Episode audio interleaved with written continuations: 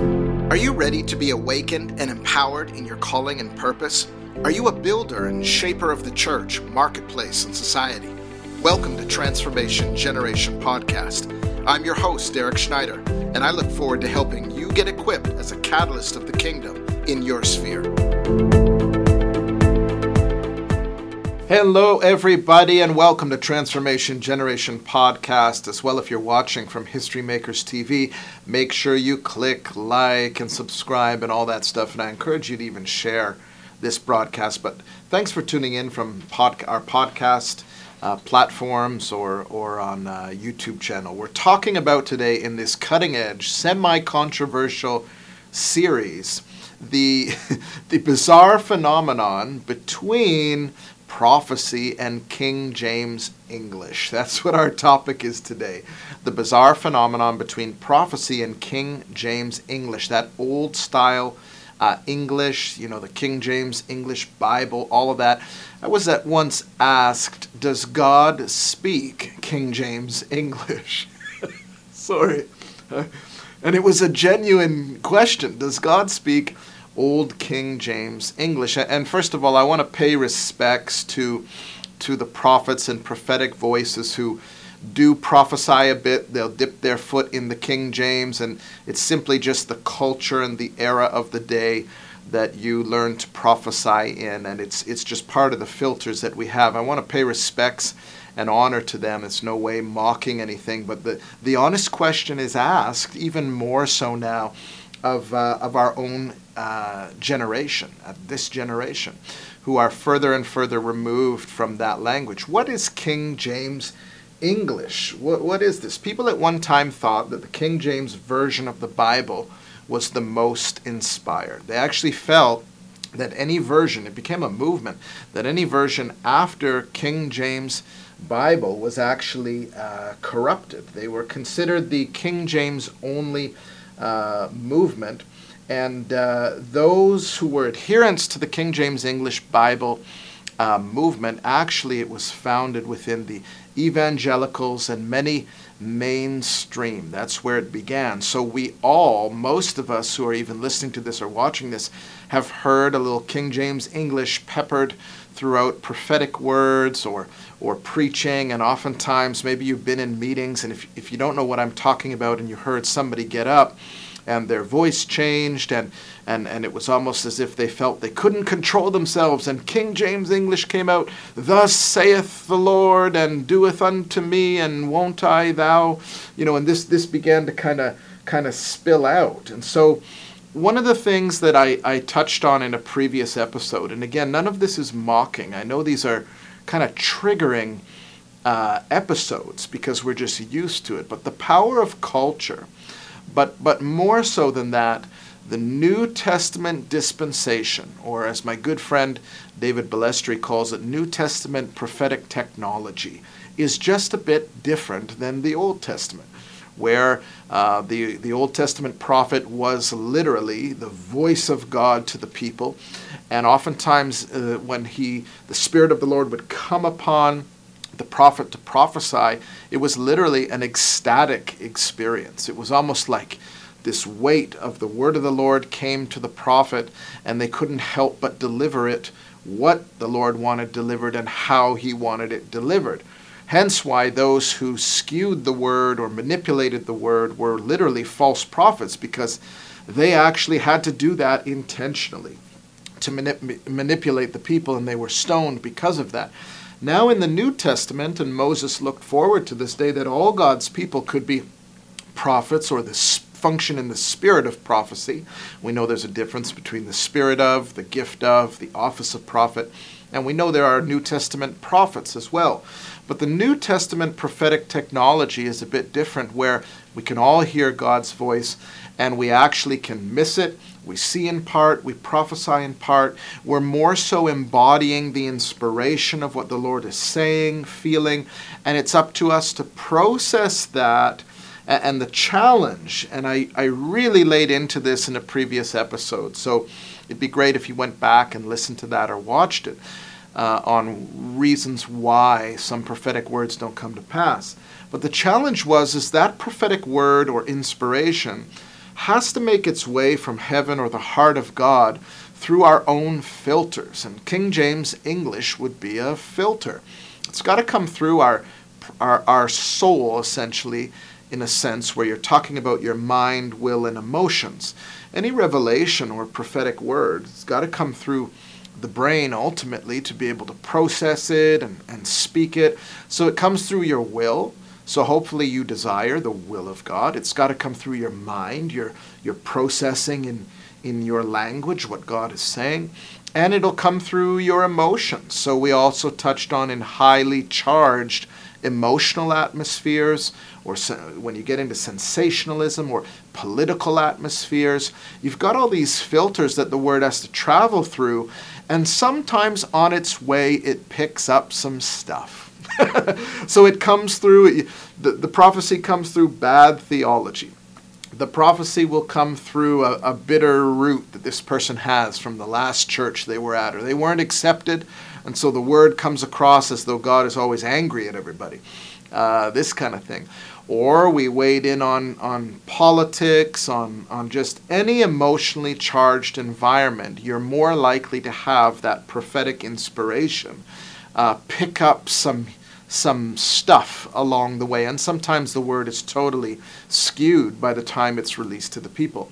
King James English is simply a filter, and the reason we used it was again, its roots were in that that, that language of Bible was the only inspired. What's the Bible? It's the word of the Lord.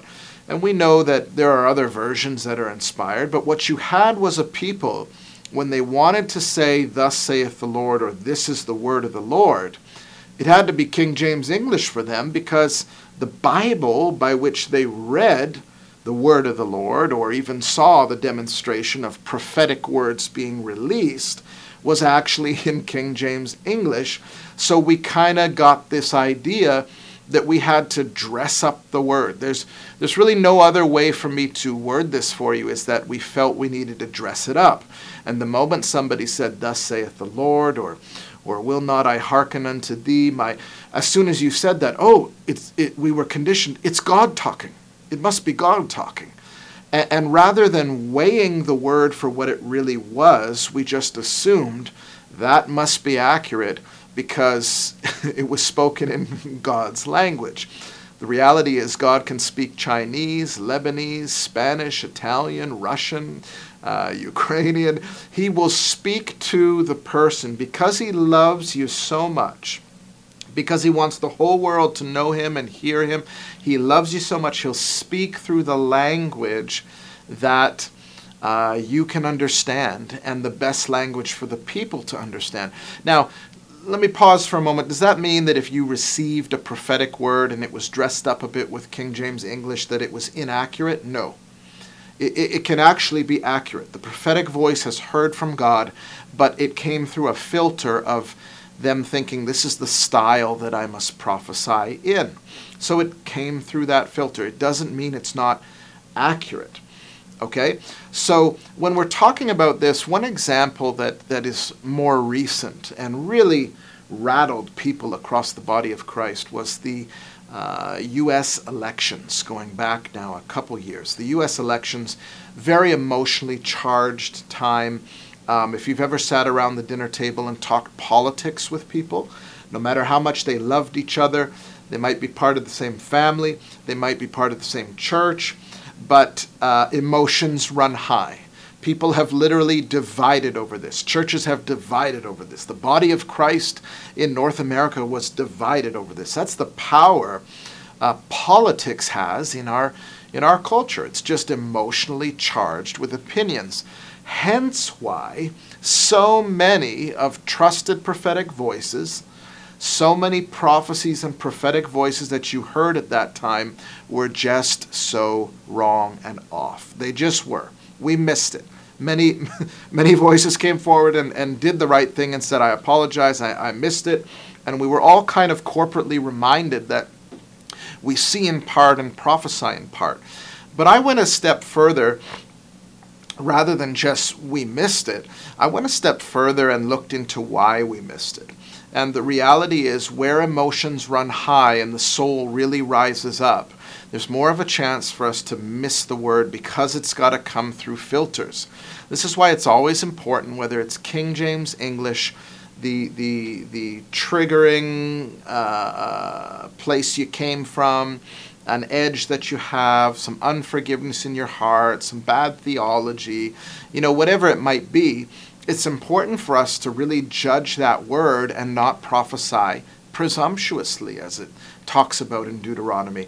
I remember watching on TV as some of these prophets, if, if some of them are, I don't know, uh, were on a panel and they were suddenly thrust onto the world stage over the Trump uh, Biden election. and I watched as some prophetic voices that had been loved and trusted by the body for, for many years gave some really inaccurate prophecies. In fact, one, and I just want to preface this with the purpose of this series isn't to tear down. Uh, I don't believe reformation has to look like tearing something down to build up. Uh, that's why I'm not mentioning any, any names. Uh, this is not meant to tear down, but this I give as an example and a principle. This particular, uh, she's known as a prophet in the charismatic world. She began to actually physically pound the table. Uh, looked like she was having some kind of a nervous breakdown and began to say that God was going to kill uh, uh, her the particular political opponent that she didn't favor God was going to kill uh, his henchmen. God was going to, you know, by the time you finished listening to that, you felt like you had been in a time machine and gone right back to the days of the Old Testament. And, and we know in the New Testament, even when the disciples said, you know, should we call down fire upon? And Jesus said, What spirit are you of? And it really was apparent that it was just a different spirit than the heart of God. And there were things said, and, and everything that this particular prophet prophesied did not come to pass, unfortunately. And we hit a pause as a corporate body, and it really forced us. And, and I would like to emphasize this as my point that not only can we miss it, but we should look into why we missed it. I don't think there's anything wrong with, a, with prophets and prophetic voices coming to terms with the fact that they are not the sole and only mouthpiece of God to the church. Selah moment there. that it's okay to operate in the gifts of the Spirit and the office of prophet or gifts of prophecy. It's okay to do that, and that doesn't has to doesn't have to become your identity to such a degree that you can't afford to miss it. And your, your conference schedule will be cut, maybe your partnership. One, one prophetic uh, voice who I really appreciate, he just said, I had no idea the charismatic world was so sick. My, you know, I was absolutely attacked for the prophecy I gave or the prophecy I didn't give. It's actually okay for you to be a child of God, a son or daughter of God, flow in the gifts of the Spirit, and keep the main thing the main thing. If you're a prophet and you hear, good, give us the pure word. But if you miss it, you know, I almost feel bad for prophetic voices in this era because there's such an enormous amount of pressure to do for the people what the people can and oftentimes should be doing for themselves, which is hearing the voice of God for themselves. And we also need to get back to judging and handling words properly.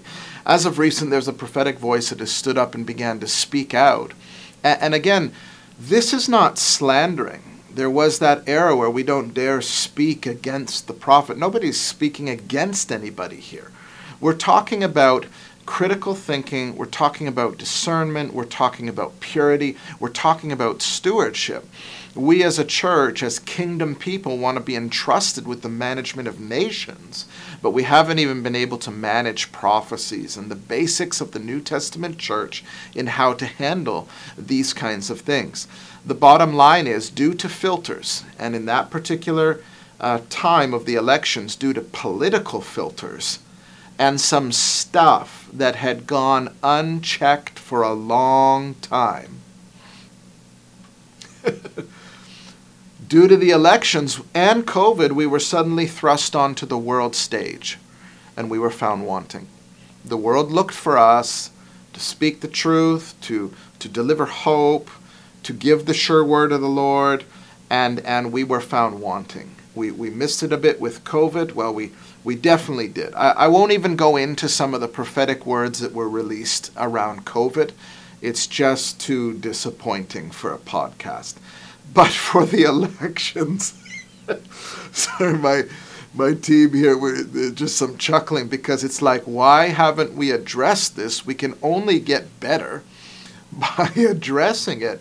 When we look at the elections, that's a prime example, not just King James English, but that's a prime example of things being said taken as, oh, if it was dressed up this way, oh, she's pounding the table and calling for God's uh, fire down on these guys.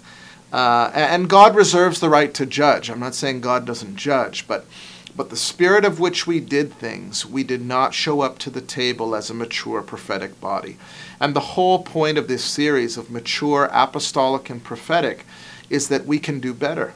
I think we can do better. And I think we learned some lessons during that time as we were brought to the world stage and, and we missed it. Now, last question I want to I want to hone in on here is why did we miss it? Why did we miss it? And and not everybody did. I know uh, some of you can share kind of how your favorite prophet gave this word and, you feel that they hit it, but but by and large, for the most part, it was just a lot of the stuff was so nebulous. Um, it's been so vague in these last seasons. We've really lacked the accuracy that I think the world is looking for. Um, but the question is, why did we why did we miss it? The reality is that for quite a duration of time, we have been functioning somewhat dysfunctionally in the realm of prophetic ministry. We just have. Things have gone unchecked for a long time. I'm almost never at a prophetic event, gathering, charismatic meeting where anybody looks back at things prophesied before, does analysis, and says, hey, we've really been missing it here. Hey, this didn't come to pass. We kind of just we kind of just say things, and and that's actually become part of the culture. We just release it thus saith the Lord, and there's really nothing, there's, there's no stewardship of that. And I think that's tragic because there are times, many times, God is speaking. God is trying to speak, and we have come short in showing Him that we tremble at His word, we take His word serious. It's a privilege to be able to even hear Him and then to, to release something. And so, what you've got is we're approaching the end of the era of overemphasis of prophetic There'll never be the, the disappearance of prophecy or the prophetic. No. This is something we crave, we desire, we go after. It'll always be here uh, un, un, until heaven. But it has its place, and we are to be stewards of it in a healthy way. So we we miss some things, and I think we needed to dig into why. And when you dig deep enough, you find out there's been a lot of toxic stuff that's been going on for so long, it's actually become part of church culture. Not every church, but it's actually become part of charismatic culture. It's it's we all know I called it the purple prophetic elephant in the room. We all know that this didn't come to pass, but nobody wants to touch it. Now, we are not God's prophetic police officers. We are not God's critics. We are not sent on a mission to to police everybody's prophetic words. I love a good meeting where the Holy Spirit falls in such a way that all kinds of utterances are coming forth. I love it in many of our services. Somebody will speak in tongues and then they'll interpret, and we don't stop the whole service and and, and get a panel going to analyze that per se. Uh, where the Spirit of the Lord is, there is freedom. But I'm talking and calling for a conscious effort to pull back and reanalyze what we're doing, how we're doing it, and to be able to present to the world a pure prophetic again. Lastly, in 2020, I held a 40 day fast up on Prayer Mountain in Philippines. The Lord spoke many things, and all of them have come to pass. One of them that He spoke, and, and I've already released these videos, you can find them I won't go into it now, but one of the things that he spoke was that he was going to bring the prophets, the prophetic movement, into a season of humbling. Not just humility, but an actual humbling and some things were going to get checked. And, and even when I shared it, you could almost feel the trigger factor of how dare you? You know, I'm the prophet of the Lord. We're prophets. And, and, and we watched as 2020 till now, exactly that began to happen. And we're at a prime opportunity to reevaluate what we do. I love what my good friend David Balestri said that there almost needs to be sort of a, a an unplugging or a pause button on the prophetic movement to take a real honest look at things. And I know that there are some great prophets out there, great prophetic voices, great apostles, apostolic leaders that want the same thing. And I think the more we speak up, not in a slanderous, mocking, dismantling way, but the more we speak up and talk about it, the more of a chance we have of shifting culture to where a pure prophetic emerges and the world can say, where can I go for the truth? I can go to the prophets. Where can I go for understanding of global events? I can I can go to the prophets. I believe there is a refinement coming where both the apostolic and prophetic will find a synergy, not a codependency, but an interdependency. And they'll find a synergy together where the true church, in all of her maturity, in all of her glory, emerges. And we have the best of days upon us, and we make Jesus a wonder again in the world. God bless you. Thanks for listening to Transformation Generation Podcast. If you liked what you heard, visit HistoryMakersAcademy.com to enroll in one of our cutting edge trainings. Don't forget to like and subscribe to our YouTube channel, History Makers TV.